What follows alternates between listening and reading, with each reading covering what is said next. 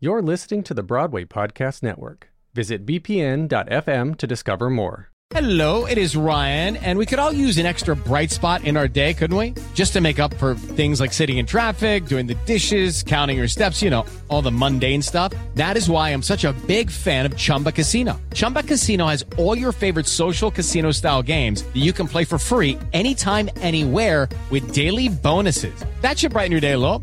Actually, a lot. So sign up now at chumba casino dot com. That's chumba casino dot com. No purchase necessary. V G W. Void where prohibited by law. See terms and conditions. eighteen plus. Hey guys, it is Ryan. I'm not sure if you know this about me, but I'm a bit of a fun fanatic when I can. I like to work, but I like fun too. It's a thing. And now the truth is out there. I can tell you about my favorite place to have fun. Chumba Casino. They have hundreds of social casino style games to choose from with new games released each week. You can play for free anytime, anywhere. And each day brings a new chance to collect daily bonuses. So join me in the fun. Sign up now at chumba casino dot com. No purchase necessary. V G W. Void where prohibited by law. See terms and conditions. eighteen plus. C F Os and controllers, there's a better way to manage cards, expenses, travel, and reimbursements. You need a unified spend platform from Brex that lets you control all your spend in one place, automate compliance, and close the books faster. Get started at brex dot com.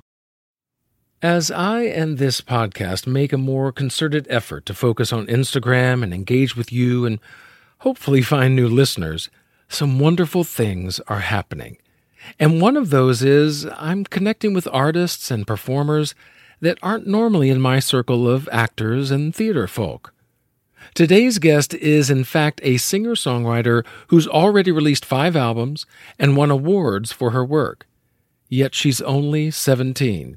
I guess you could consider this episode to be an extension of the Young Artist series I did last month. And it really is a joy to talk to Sydney Irving as she shares the highs and lows of her young career. When I first started playing, like for the first year, I would just get so nervous. I didn't want to talk to anybody before I went on. I just wanted to sit with my thoughts and worry and stress out. And then I was a, a nervous disaster.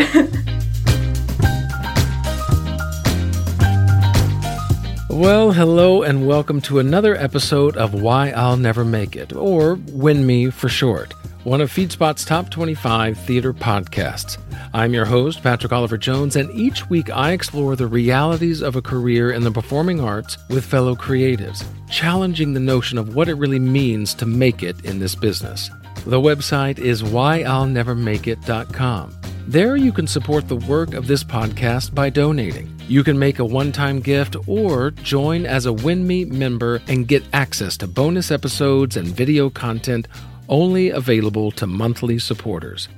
For more information, go to why I'll never make it dot com and click on Support. When it comes to theater, we all know Broadway and the big lights of New York City.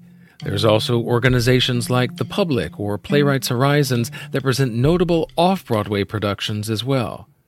But for the most part, stage work is done by small to mid-sized theaters across the country. Some bring in equity actors, but a lot of them don't. They are simply gathering together actors, directors, and designers to put on a show to entertain and engage local audiences. Well, the music industry is much the same way. There are A-list stars that go on The Tonight Show and sign record deals with Sony or Motown Records, but most of the music being produced in America is done by smaller independent artists who simply love the joy of performing and songwriting. Sydney Irving is someone who was born to sing and perform. You can hear it from the moment you press play on any one of her five albums. As a native of Syracuse, New York, Sydney's first album was released when she was only fourteen, and her latest is an E P that just came out in May. And last year, she was twice named Artist of the Year by two different organizations. Being a teenage female singer-songwriter, it's probably no surprise that she looks up to Taylor Swift and was inspired by her to pick up the guitar and start writing music. But Sydney's influences don't stop there. She's into Barnes Courtney, Post Malone, and Ryan Adams, but also surprisingly, she pulls a lot of influence from older artists like A C D C, The Doors, and her current favorite, Tom Petty. We will certainly be talking about those influences and how they've impacted her own singing and songwriting, and you'll even get to hear a song off of her latest E P, All I Need Is You, at the end of this episode. But first, we talk about the early success that she's had in her career and the hard work it took to get her there, as well as her disregard for social media and why she prefers other ways to connect with friends, family, and especially her fans. After getting a chance to meet and talk with her, I certainly count myself among one of her fans, and I'm sure by the end of this episode, you'll be one too. Well, hi, Sydney. It is so nice to meet you. So nice to have you here on the podcast. Oh, thank you so much for having me on. I really, um, I really appreciate it. Today, I had to go to school, so this is way cooler than school. Yes, we will definitely be getting into that uh, because you really balance a lot when it comes to your, your schooling, your career, your home life, personal, professional. It's all kind of uh, this one big circle of things that you're just trying to contain. So if you had to pick a word to describe the kind of artist that you are, or or to name what you bring to the stage, what do you think that word would be? Hardworking. Um, I never stop working and trying to improve. Um, and so I think hopefully people see that when they come and see the shows, and they gradually hopefully get better and better every time. Yeah. Yeah.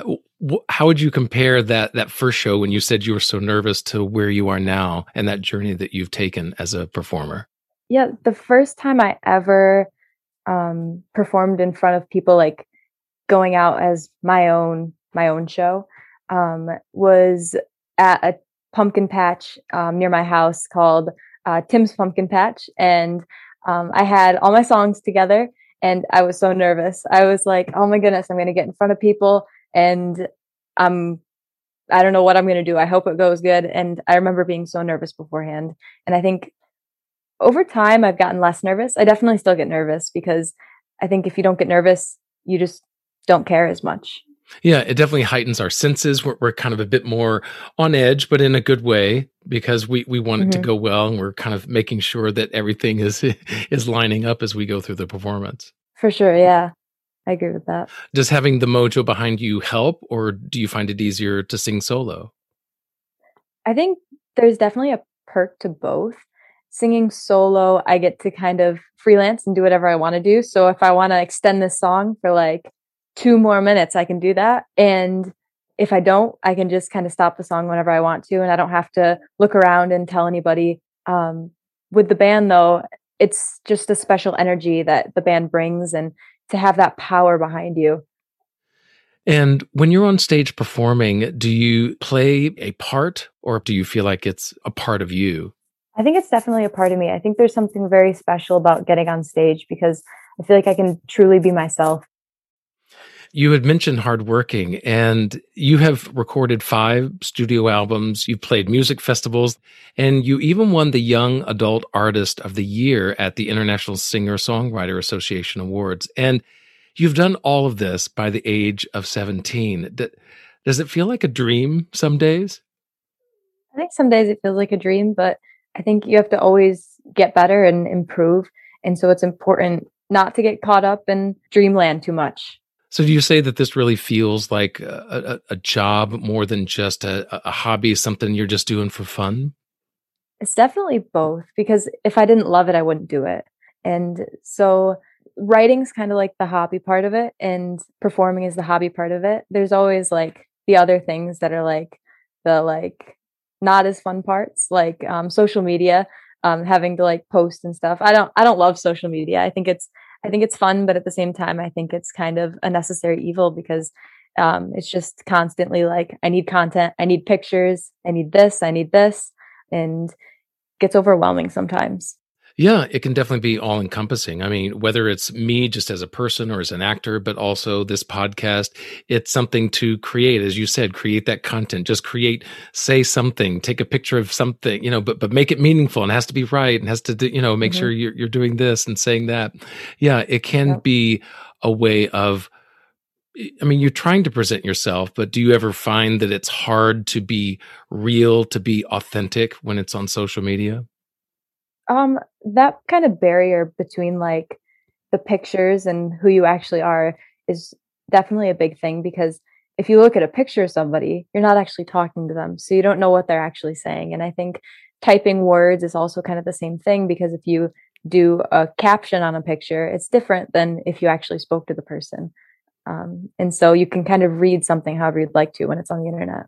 Yeah, yeah, exactly. I mean, that I think that's been one of the things that the pandemic has taught us, is that just seeing people on Zoom or, or just commenting on this or seeing them on Facebook and connecting through the different messaging apps that we have is is a good way to at least find out the nuts and bolts about what someone's up to, but to really get to know them and experience them and, and have those emotional connections, it's it's just really tough without it being person to person.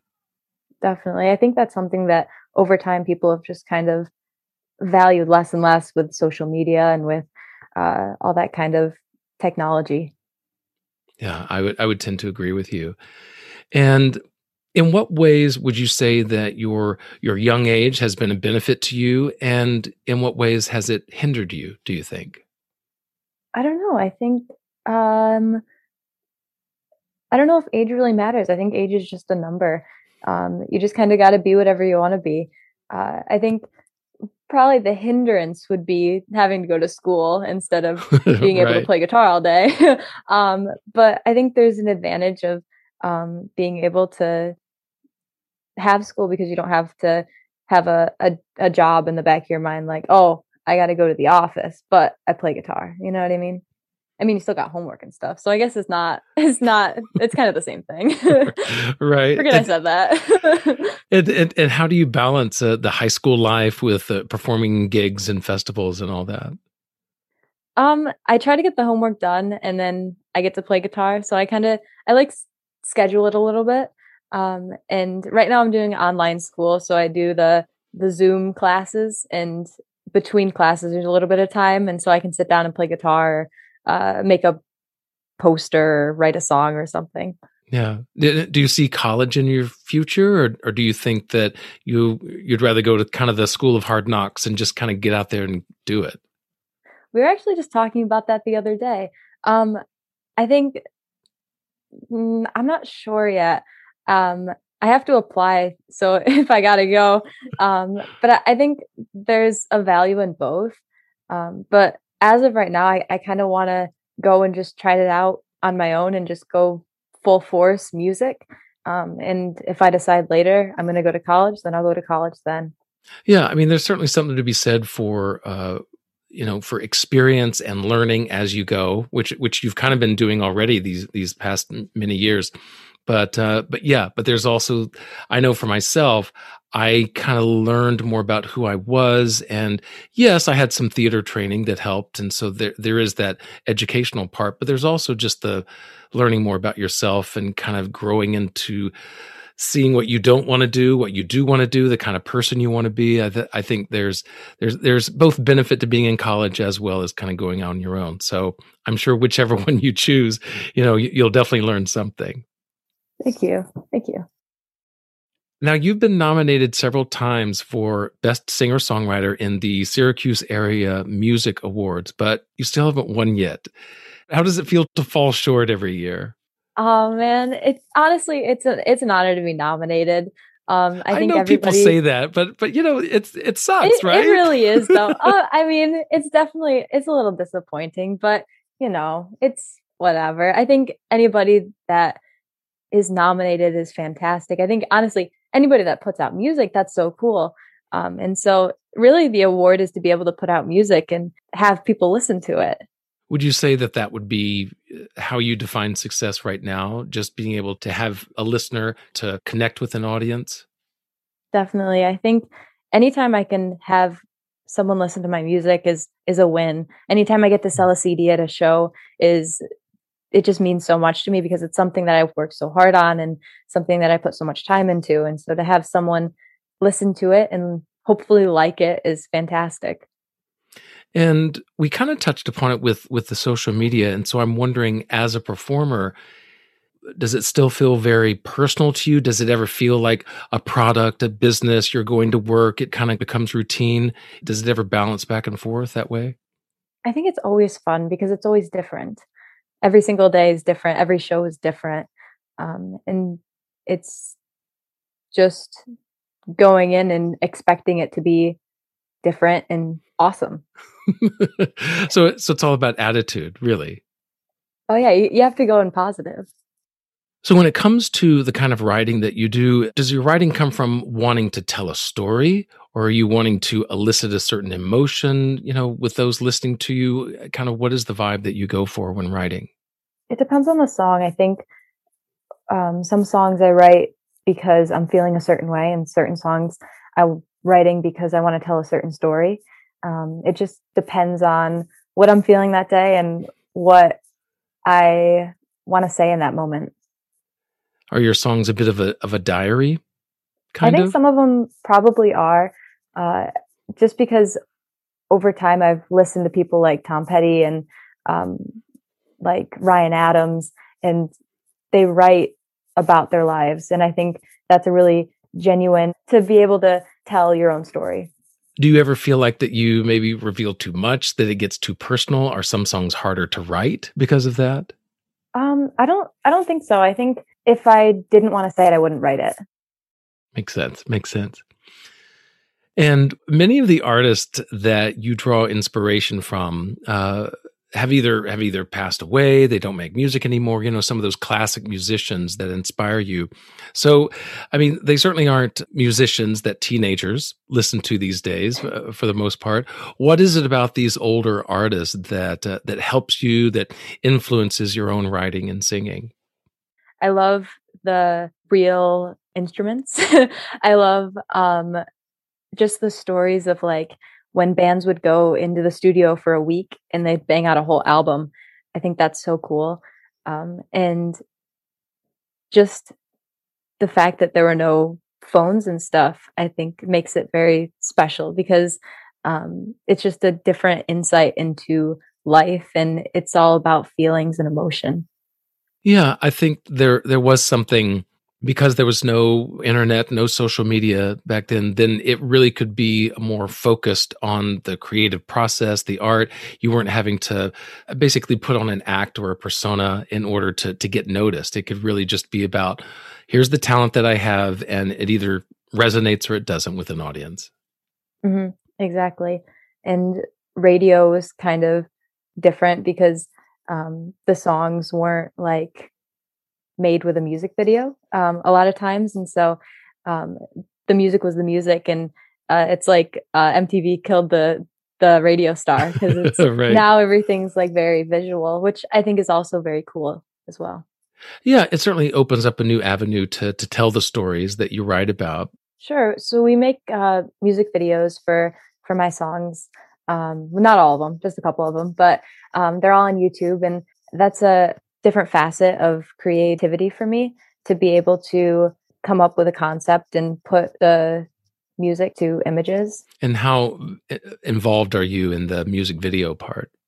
Pretty involved. I think it's like a team effort. So it's me and uh, my management and, and my family. And we, we kind of start and we're like, okay, this is the song.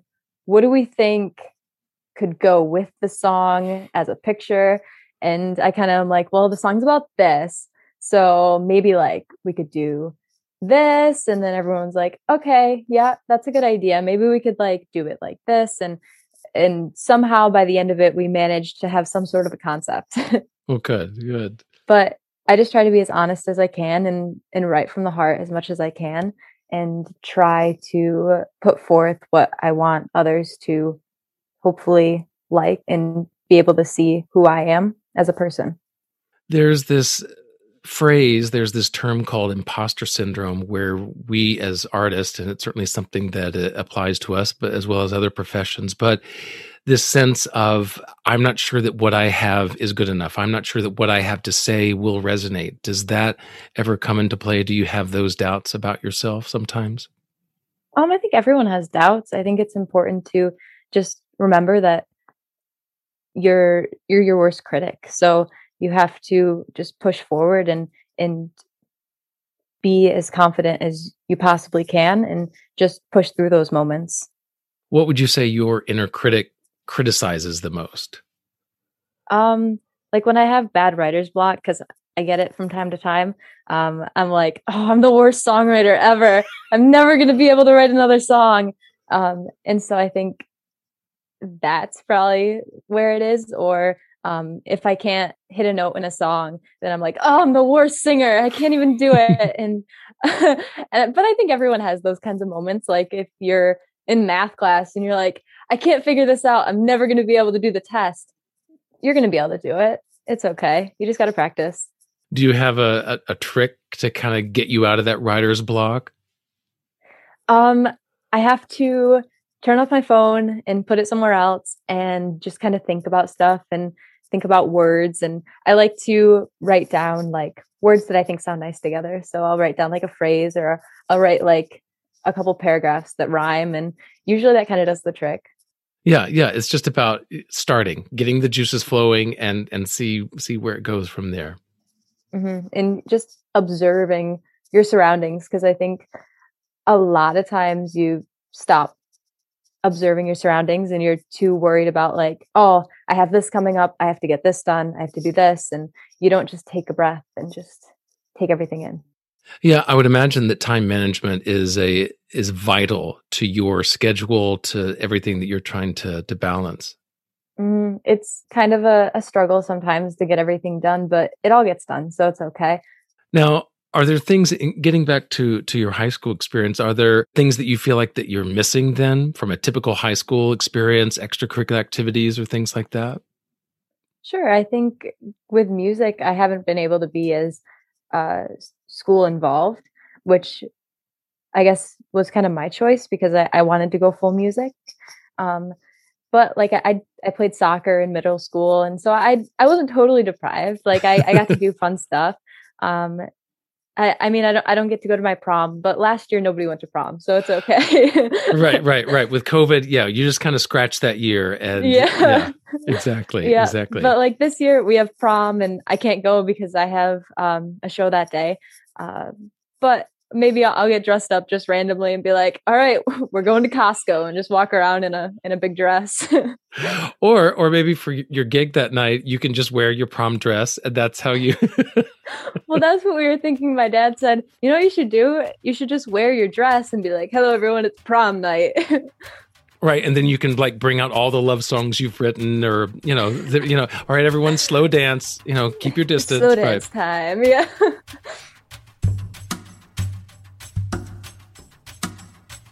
Sydney is certainly dedicated to her music, willing to even miss her own prom in order to work and focus on what she loves most doing.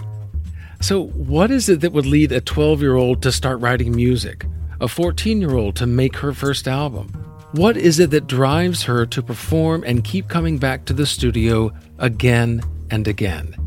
In the second half of this episode, I asked Sydney about those motivations, how she got started, and what is it that makes music so special to her.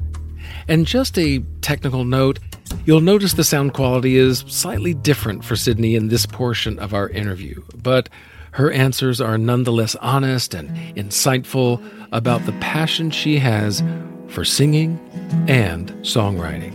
Slow.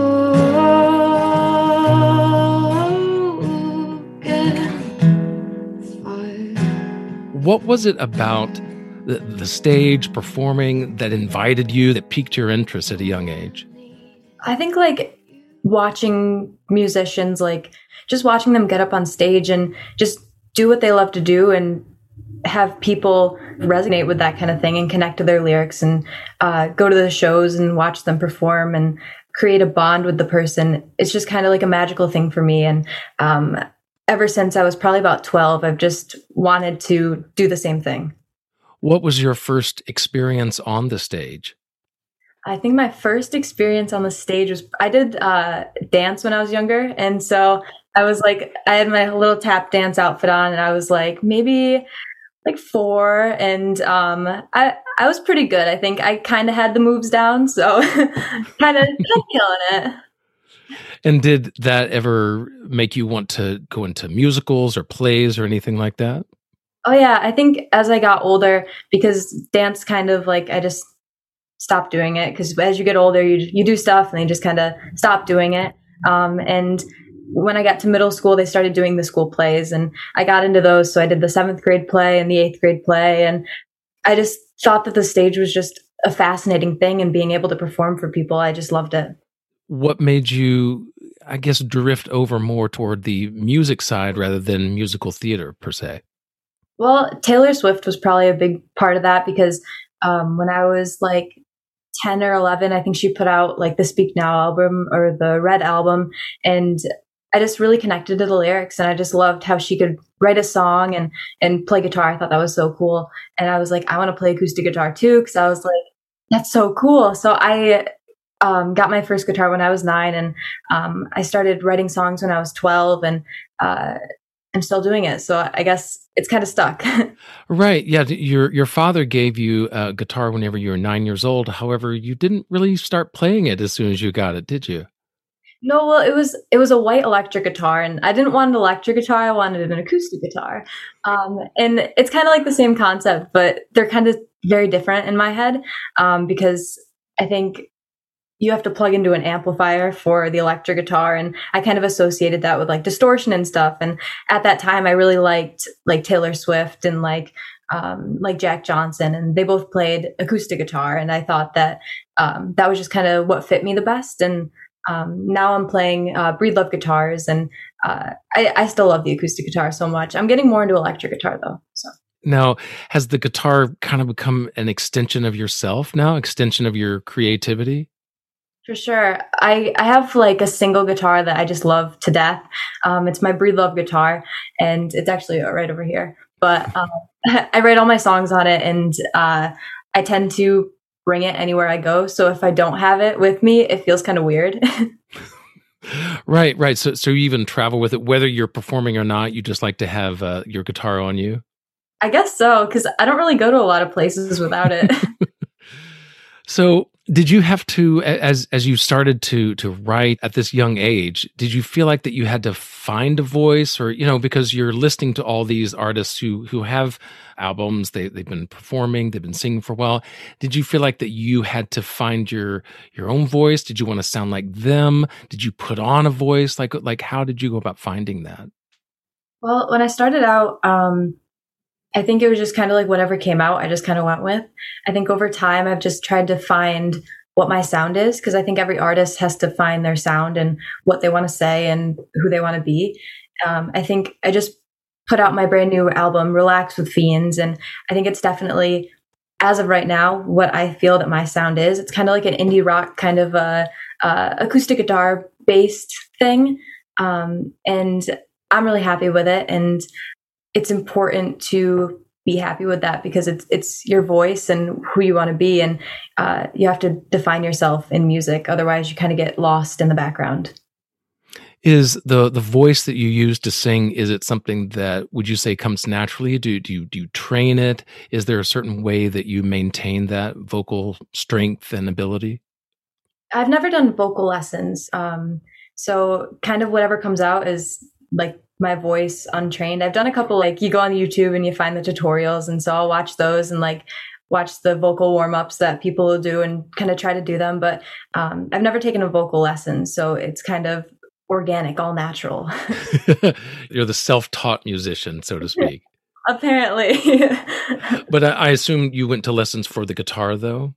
Yeah, I started lessons when I was like ten or eleven, I think, um, with Lauren Kriskowski, who um, is uh, my guitar guru. And would you say that any of your experiences, both as a, as a dancer or or doing the, the school theater, that kind of thing, would you say any of that played a part in how you were able to bring yourself on stage as a singer and a musician? I think confidence was just kind of a thing that built from first getting on stage and being able to get on stage in front of people. Um, and so it definitely helped a lot with that. I bet. I bet. Was, was there nervousness at first? Definitely. And then, you, yeah, I bet. I think when I first started playing, like for the first year, I would just get so nervous. I didn't want to talk to anybody before I went on. Um, I just wanted to sit with my thoughts and worry and stress out. And then finally, when I got on stage, it was totally good. But beforehand, it's just, I was a, a nervous disaster. Were those early performances just you by yourself? Uh, I was just me and an acoustic guitar until I was probably about fifteen-ish, which is when um, the first band formed, and uh, I got to go and, and play out at various places with the band, which is one of my favorite things of all time. Yeah, and, and this band, this this backing up trio of uh, musicians, you call the Mojo. And so is that uh, working with them, is that, is that uh, are you kind of the leader of the band, so to speak, or is it more of a collaborative effort? I guess so. I don't know. I think it's very collaborative because um, everyone will bring a song and we'll decide like what we think fits best, because I would love to do things like Quiet Riot and stuff, but I personally can't sing it. You know what I mean?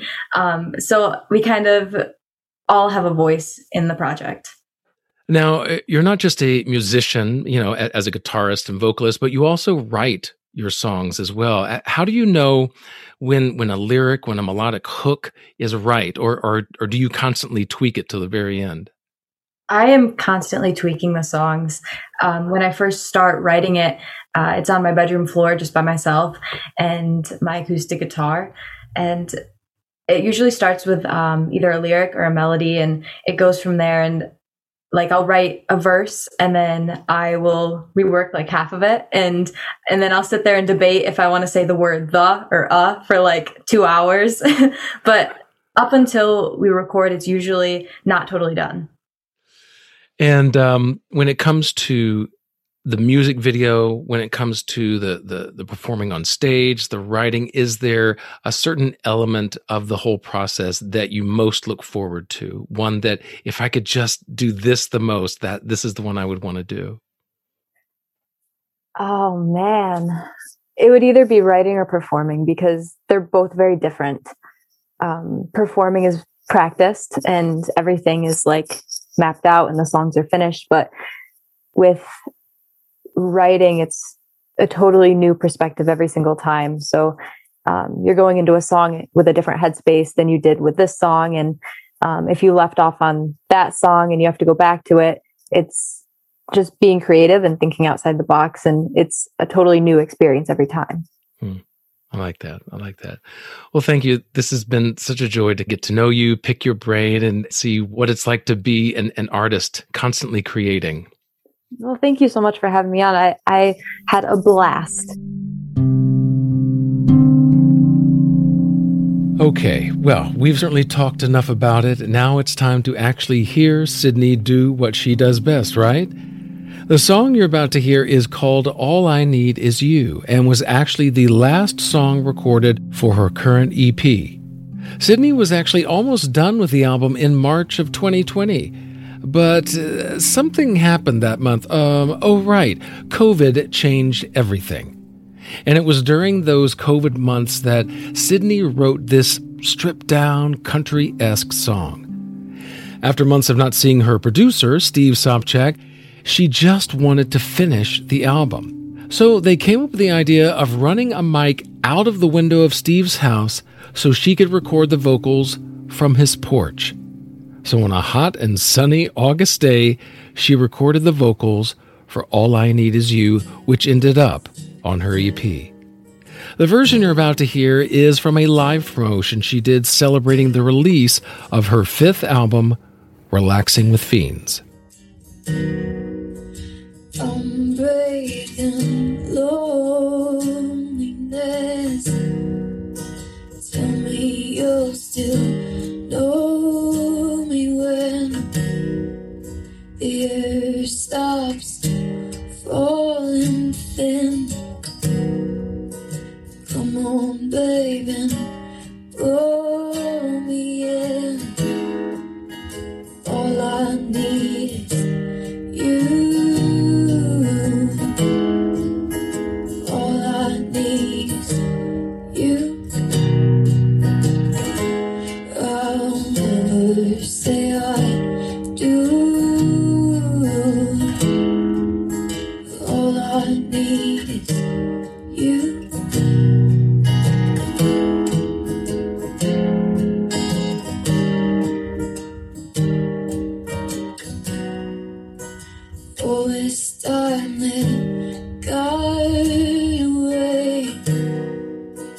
Waiting for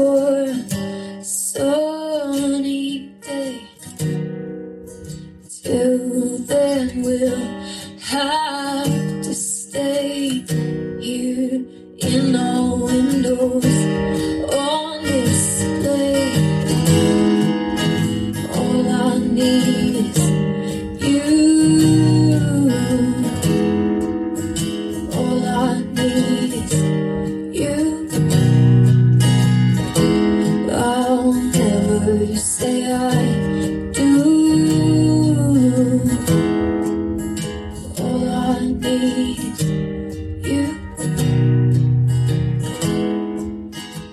You have a quality to your voice.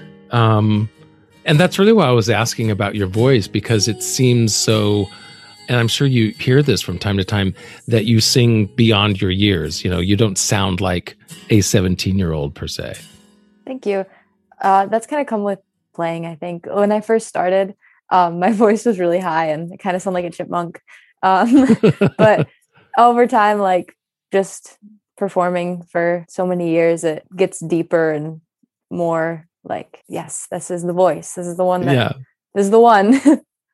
Well, no, I, I always, I mean, you know, having, having a beautiful soprano and certainly in musical theater, it's, it's lovely to hear those kind of, those kind of descant high voices, but there's something about an alto. It's almost like whenever, whenever I listen to it, it, it like, I kind of stop. It, it just makes me, oh, oh, this is good. This is good.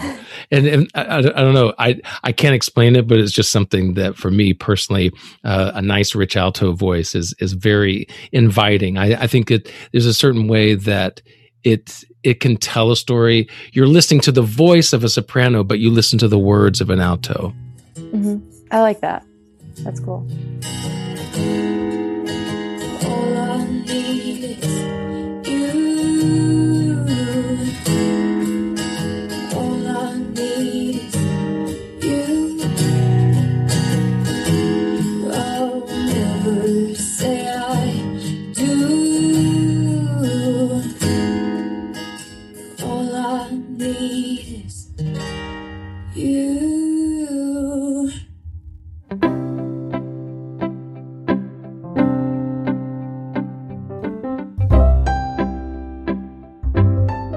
Thank you so much for listening and joining Sydney and myself in this conversation. If you know someone who you think could benefit from an episode like this, then please share this podcast with them. And if you're a WinMe member, don't forget to listen in on Friday for the final five episode. For information on how you can become a member and gain access to bonus episodes like the final five, go to why I'll never make it dot com. Well, I'm your host, Patrick Oliver-Jones, in charge of writing, editing, and producing this podcast. Publicity provided by Imagine P R Group. Incidental music in this episode provided by Blue Dot Sessions. Why I'll Never Make It is a part of the Helium Radio Network and a member of the Broadway Makers Alliance. Join me next time as we talk more about Why I'll Never Make It.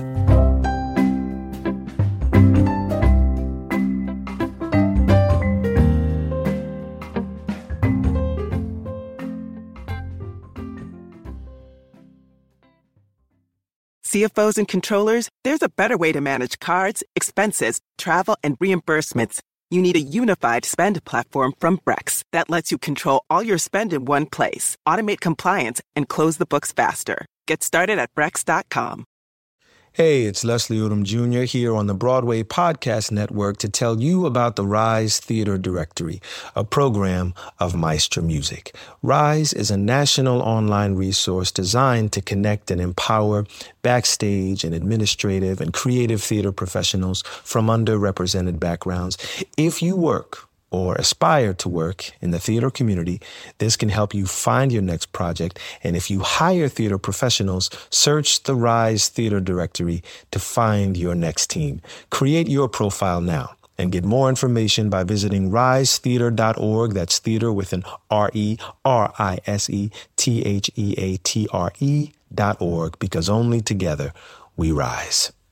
Hello, it is Ryan, and I was on a flight the other day playing one of my favorite social spin slot games on Chumba Casino dot com. I looked over at the person sitting next to me, and you know what they were doing? They were also playing Chumba Casino. Coincidence? I think not. Everybody's loving having fun with it. Chumba Casino is home to hundreds of casino-style games that you can play for free anytime, anywhere, even at thirty thousand feet. So sign up now at Chumba Casino dot com to claim your free welcome bonus. That's Chumba Casino dot com and live the Chumba life. No purchase necessary. V G W. Void where prohibited by law. See terms and conditions. eighteen plus.